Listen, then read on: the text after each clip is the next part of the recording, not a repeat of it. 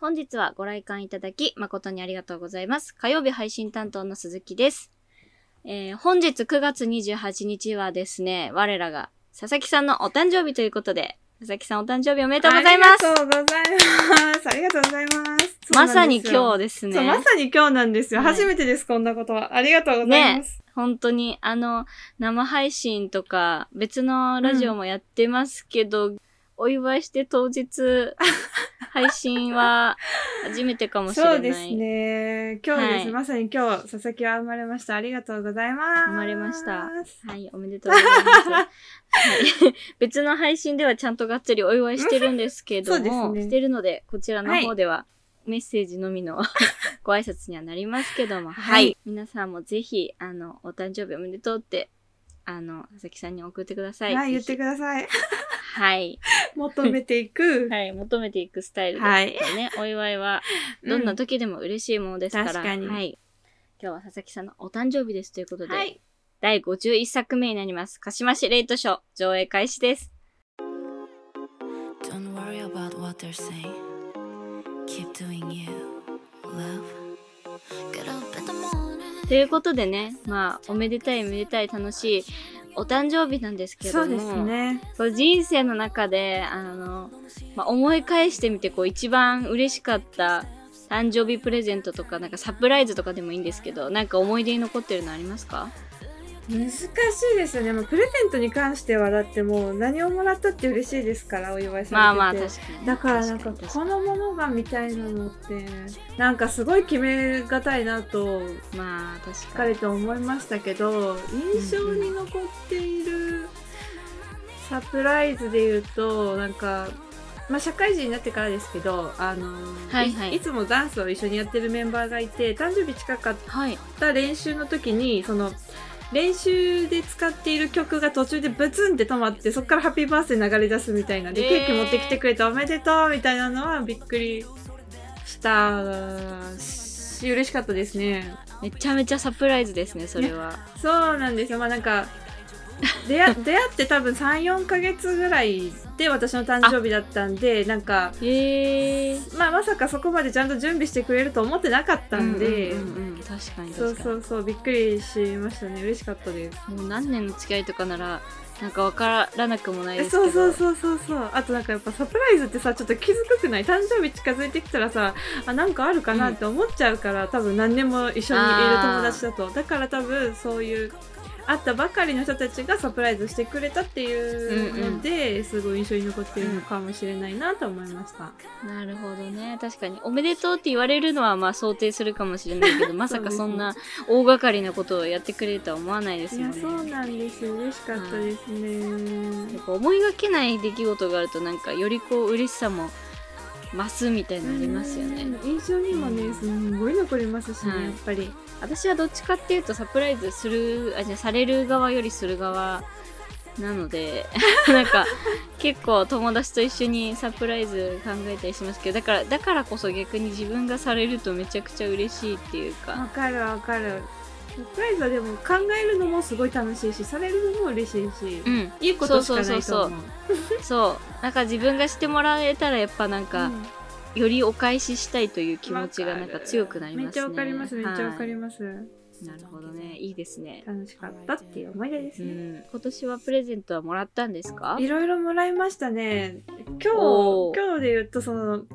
美容室行ったら別にバースデークーポンとかないんですけど、普通に値引きしてくれてありがとうって思いました。ああ、でも誕生日ってそういうお得な特典もありますからね。そうなんです、そうなんですよ。いいですよね。お兄さんありがとうと思って、はい。ちっちゃいことでもなんかちょっと積み重なっていくとやっぱ嬉しいですね。そうなんですよ。で、鈴木さんからもね、その別の配信でもらった誕生日プレゼントがあるんですけど、やっぱ私誕生日迎えてからじゃないと開けたくない人なんで、まだ未開封なんですよ。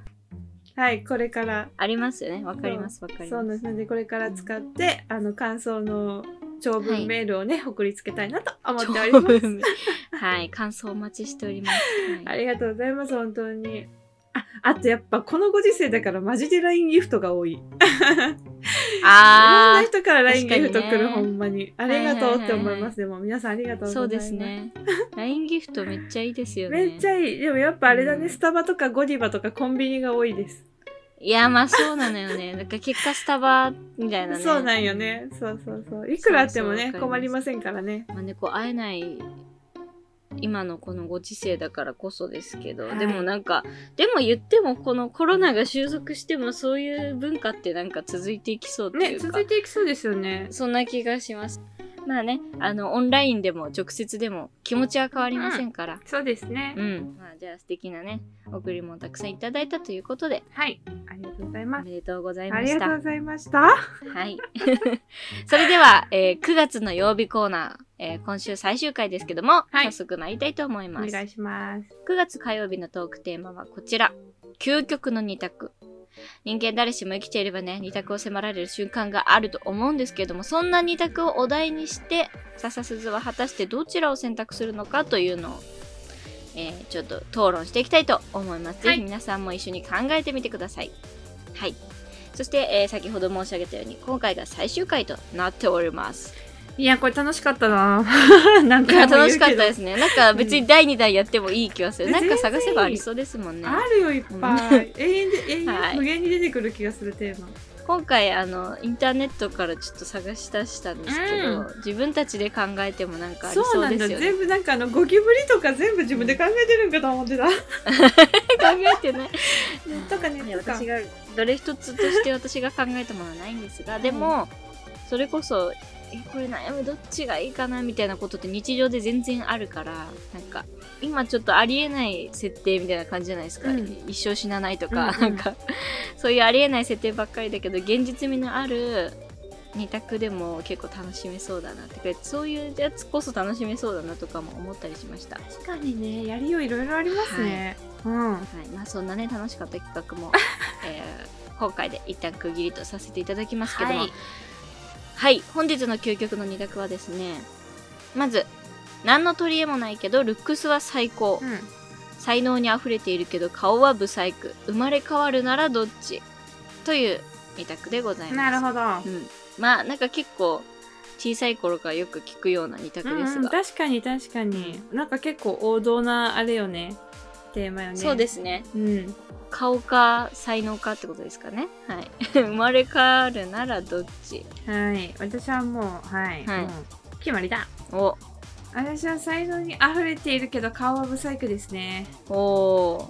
才能があれば何とでもやっていけますよ。ああ、なるほどね。そこはじゃああんまり悩まなかったですか？全然悩まないですね。だって顔なんて変えようと思えばいくらでも変えられるんではいはいはい、はい、確かに確かに。じゃあ才能はもう持って生まれたものだからどうしようもないんですよ、うん、解決できないから、ね、そうそうそう、確かに持って生まれたものだからこそ才能ですもんね、うん、なんでまあまあ才能にあふれてるけど顔はブサイクの方がいいかなって思いました。なるほど。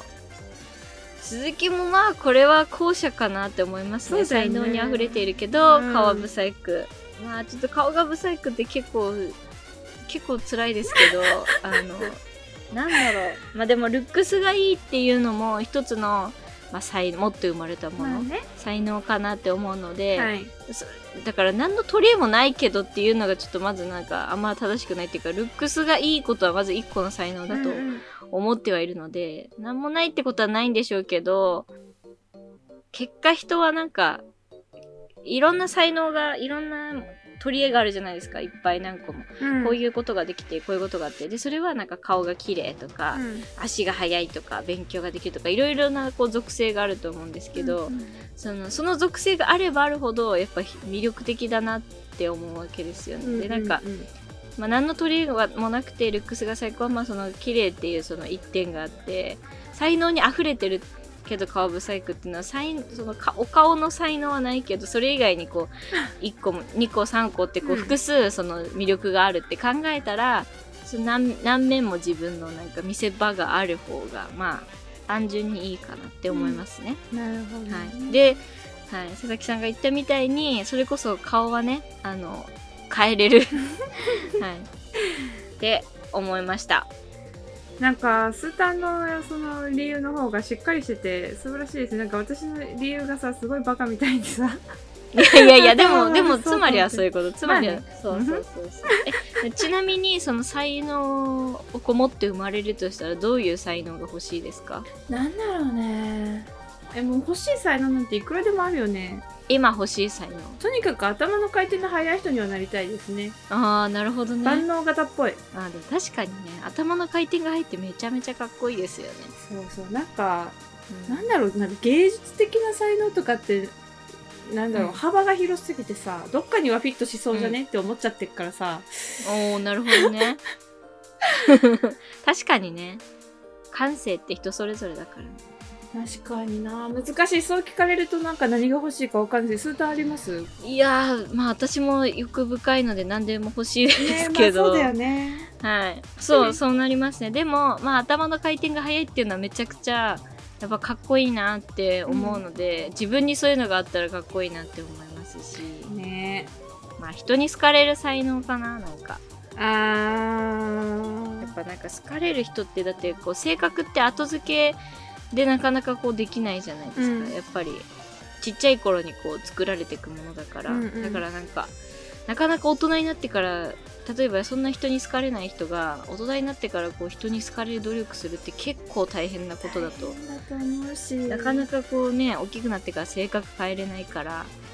もともと持ってそういうふうに人に好かれるオーラのある人とかはなんか羨ましいなと思いますね、うんうん、そっか、それも才能だもんね、うん、どんだけ美人でもどんだけお金持ってても、うん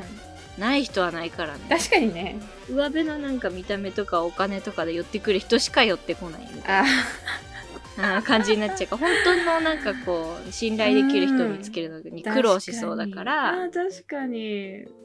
欲しいですね。まあ、結果人に好かれれば人生なんかどうにでもなるみたいなところあるからな。人脈って本当大事だなって思いますね。そうそうそうそう、そんな感じですかね。まあ何でも欲しいですけどね。うん、何でも欲しいは間違いない。あればあるだけいいですからね。あるだけいい。料理がうまいとかね、うん、私たち2人とも、はい、生まれ変わるんだったら才能にあふれてるけど顔は不細工な方を選ぶということ。はい、でどんだけブサイクに生まれるかだな。いやそうだね。いやなんか修復不可能なぐらいなんかやばいかったら辛いけど。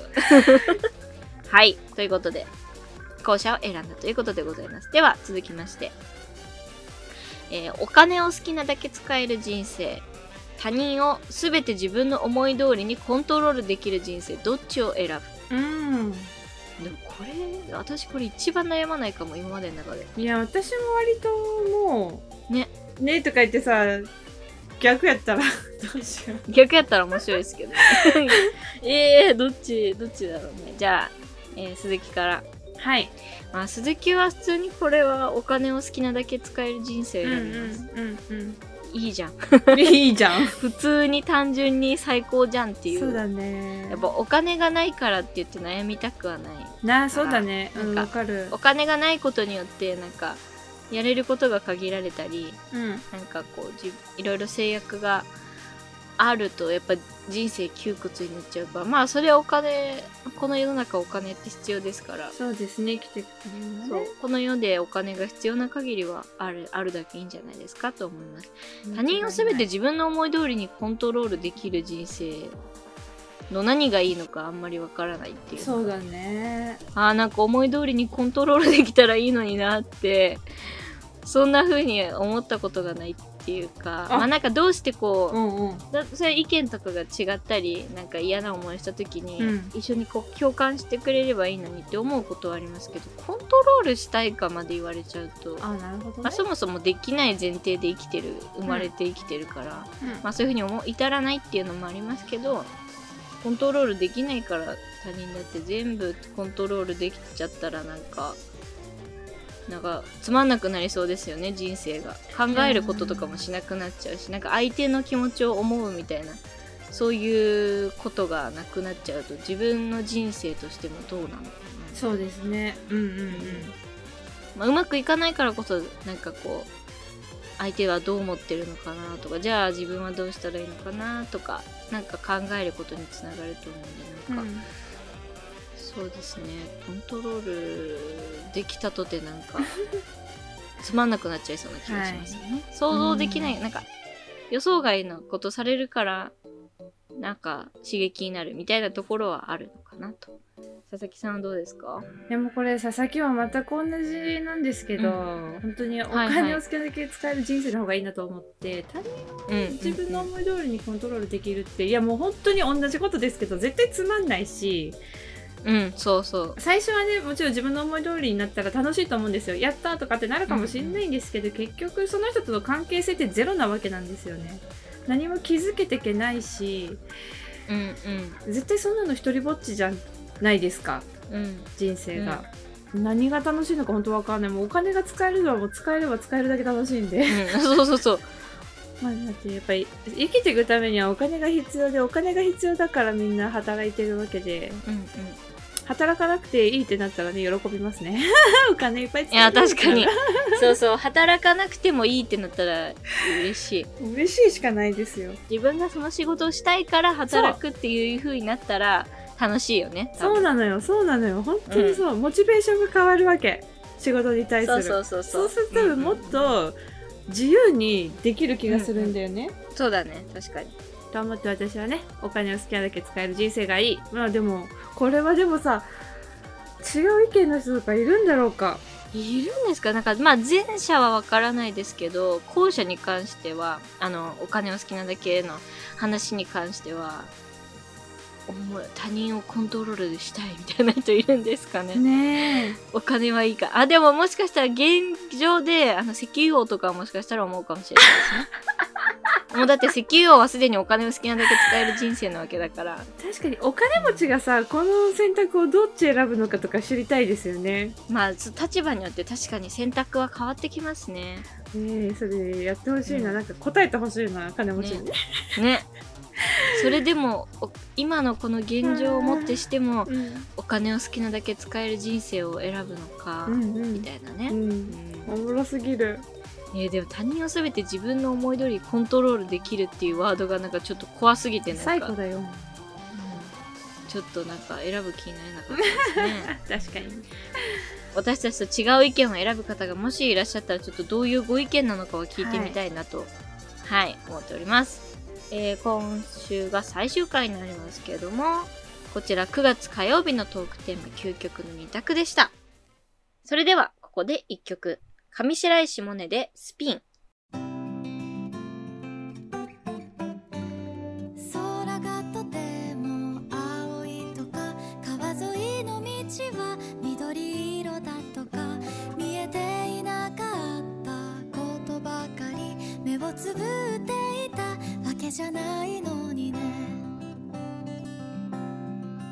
あれから10年も経ったこととか、あなたには3年会っていないとか、気づけば過ぎ去ったことばかり、ぼんやりしていたわけじゃないのにね。些細な瞬間の小さな出来事を忘れ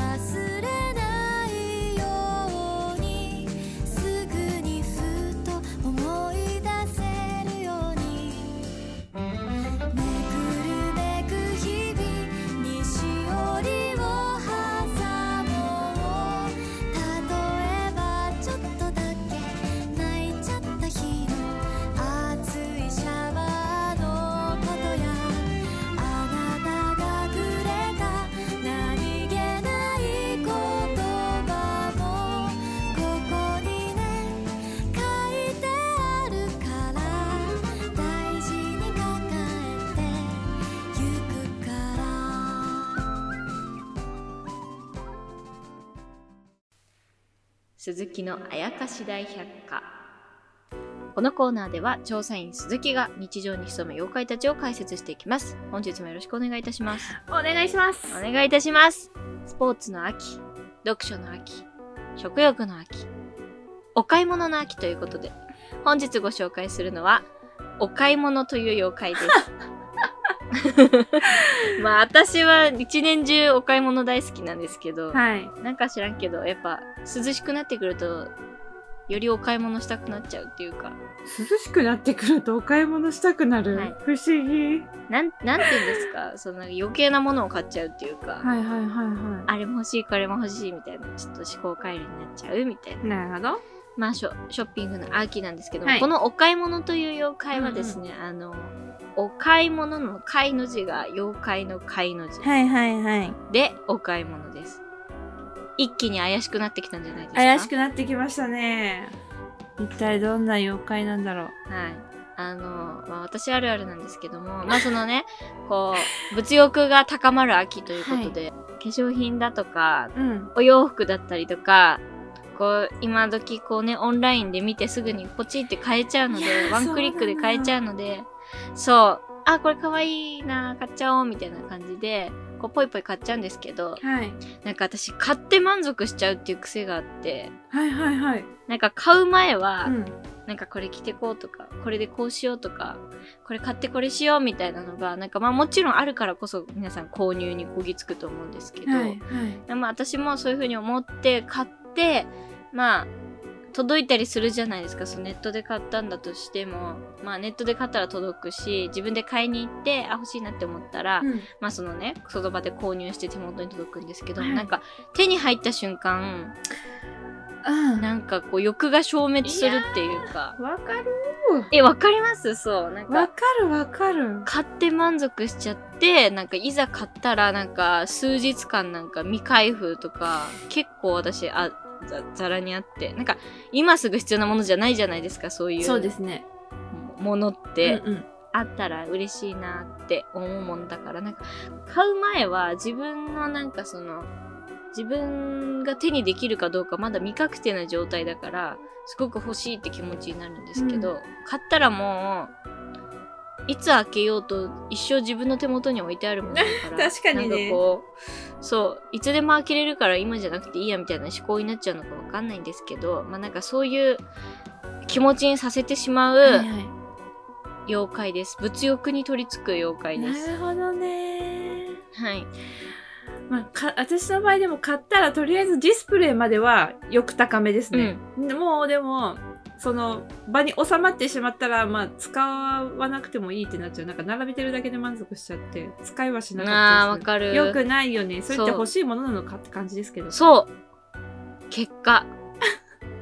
よくないですよね。よくないですよね、うん。これは困ります。マジでもったいないよね。そうだから最近ではなんかそのものが欲しいっていうよりかはその手に入れたというその気持ちを買ってるんじゃないかっていう気になってきてしまって、なるほどね。贅沢な買い物だ。いやほんと贅沢な買い物ですよね。なんか使わなきゃっつってこれ私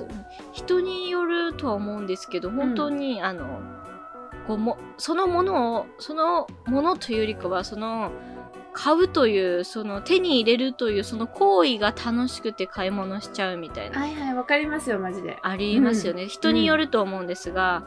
うん、そういう行為をするのが好きな人と単純にそのものを使いたいからそのものに興味がある人と、はいはい、うん、ありますね。だから物欲っていうよりかはなんて言うんですかね、こう手に入れたい欲みたいな感じなんですかね。はいはいはいはい、物欲って多分その物理的そのものに対する欲じゃないですか、うん、もしかしたら私のこれは物欲とはちょっと違うのかもしれないってなんか今思い始めてきたんですけど難しいですね、はい、いやちょっとだから皆さんもしこういう風なマインドで言ったらいいですよっていうのがあればマインドというか、まあ、このねお買い物という妖怪を、まあ、私の中から追っ払うためにこうしたらいいよみたいなね、はい、部屋に塩をまくのかわかりませんけど、部屋に塩やばい部屋に塩をまくのかわかりませんけども、ネット解約すればいいんじゃないですか。スマホ手放すとか。もうそこまで来たらもうマジで原始人の生活になるから、うん、一回それぐらい極端な生活を体験してみるっていうのはまあ一つの手でもあるかもしれないですけど、いやもう一日もたへん一日もたへんですよ本当に、うん、はいはいって感じでこのお買い物という妖怪です。まあ皆さんこれ結構現代人には結構取り付いてる妖怪なんじゃないかなって買い物にこう執着する妖怪、うん、でございました。ちなみに最近買ってまた未開封みたいなものあったりするんですか、はい、お部屋に。リングフィット。ウケる。開けろよ。リングフィット届いて1週間ぐらい経つけどまだ1回も開けてすらいない。やる気ないじゃん。やって。やる気ないね。だからそれも買うまではいやーこれやるぞみたいな感じで楽しみにしてたのに、いざ手に入ったら、あんま別に明日でもいいか明日でもいいかみたいな結果みたいな。あー面白い。はい、そういう感じでございます。はいはいはいはい。ということで、本日ご紹介したお買い物という妖怪でした。はい、このコーナーでは身近で起きた現代科学で普通に解明できそうだけど不思議な現象の正体を調査員の鈴木が解明していきます。皆さんのメッセージをお待ちしております。以上、鈴木のあやかし大百科でした。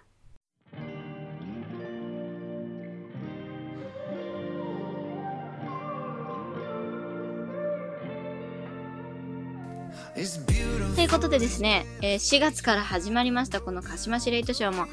次回でですね10月になるので半年目に突入ということでございます。半年か。はい、9月末佐々木さんのお誕生日を迎え、次回は、鹿島市の半年誕生日でございます。いやー、ハーフバースデーですね。はい、ハーフバースデーです。おめでたいことですね。めでたいですね。はい、はい、あっという間でしたね。とてもですね、早いですね。だってもう春と夏を終え、秋がもうそこに、うん、そうですよ。季節をもう2つまたいだことに、あ、1つまたいで、2つ目に突入ということで、うん、あっという間に1歳になってしまいますね、鹿島市長。いや本当ですね。1年なんて本当あっという間ですね。うん、いやー本当にあっという間だって、去年もはい、佐々木さんお祝いしましたけども、配信でそれも、うん、昨日のことのように、ついこの間のことのようでございます。そうよ、本当にめっちゃ覚えてるもん。まあそんなことでね、はい、あっという間でございます。まあまだ半年なんですけども、はい、来月も引き続き皆さんどうぞよろしくお願いいたします。お願いいたします。はい、次回の鹿島シレイトショーは10月2日土曜日夜9時開演です。はい、10月の土曜日のトークテーマはですね、開封の儀ということで、物欲高まる秋。なんかもう、買い物の、あれの後に言うのもあれですけどね。続きますね。はい、まあ物欲の秋ということで、まあ、新たに、はい、ゲットした商品を毎週開封していき、そのレビューを行っていくというコーナーをやっていきたいなと思っておりますので、皆さんもぜひね、はい、最近購入したりもらったりしたものをぜひレビューをお送りいただければと思います。ぜひね、未開封ではなくね、はい、すぐ開封してあげてほしいなって思います。はい、はい、メッセージの宛先は sasasuzu0801@gmail.com、 sasasuzu0801@gmail.com です。本日の上映はこれにて終了です。ご来館誠にありがとうございました。ここまでのお相手は佐々木と鈴木でした。お別れの曲はこちら、平井堅で瞳を閉じて。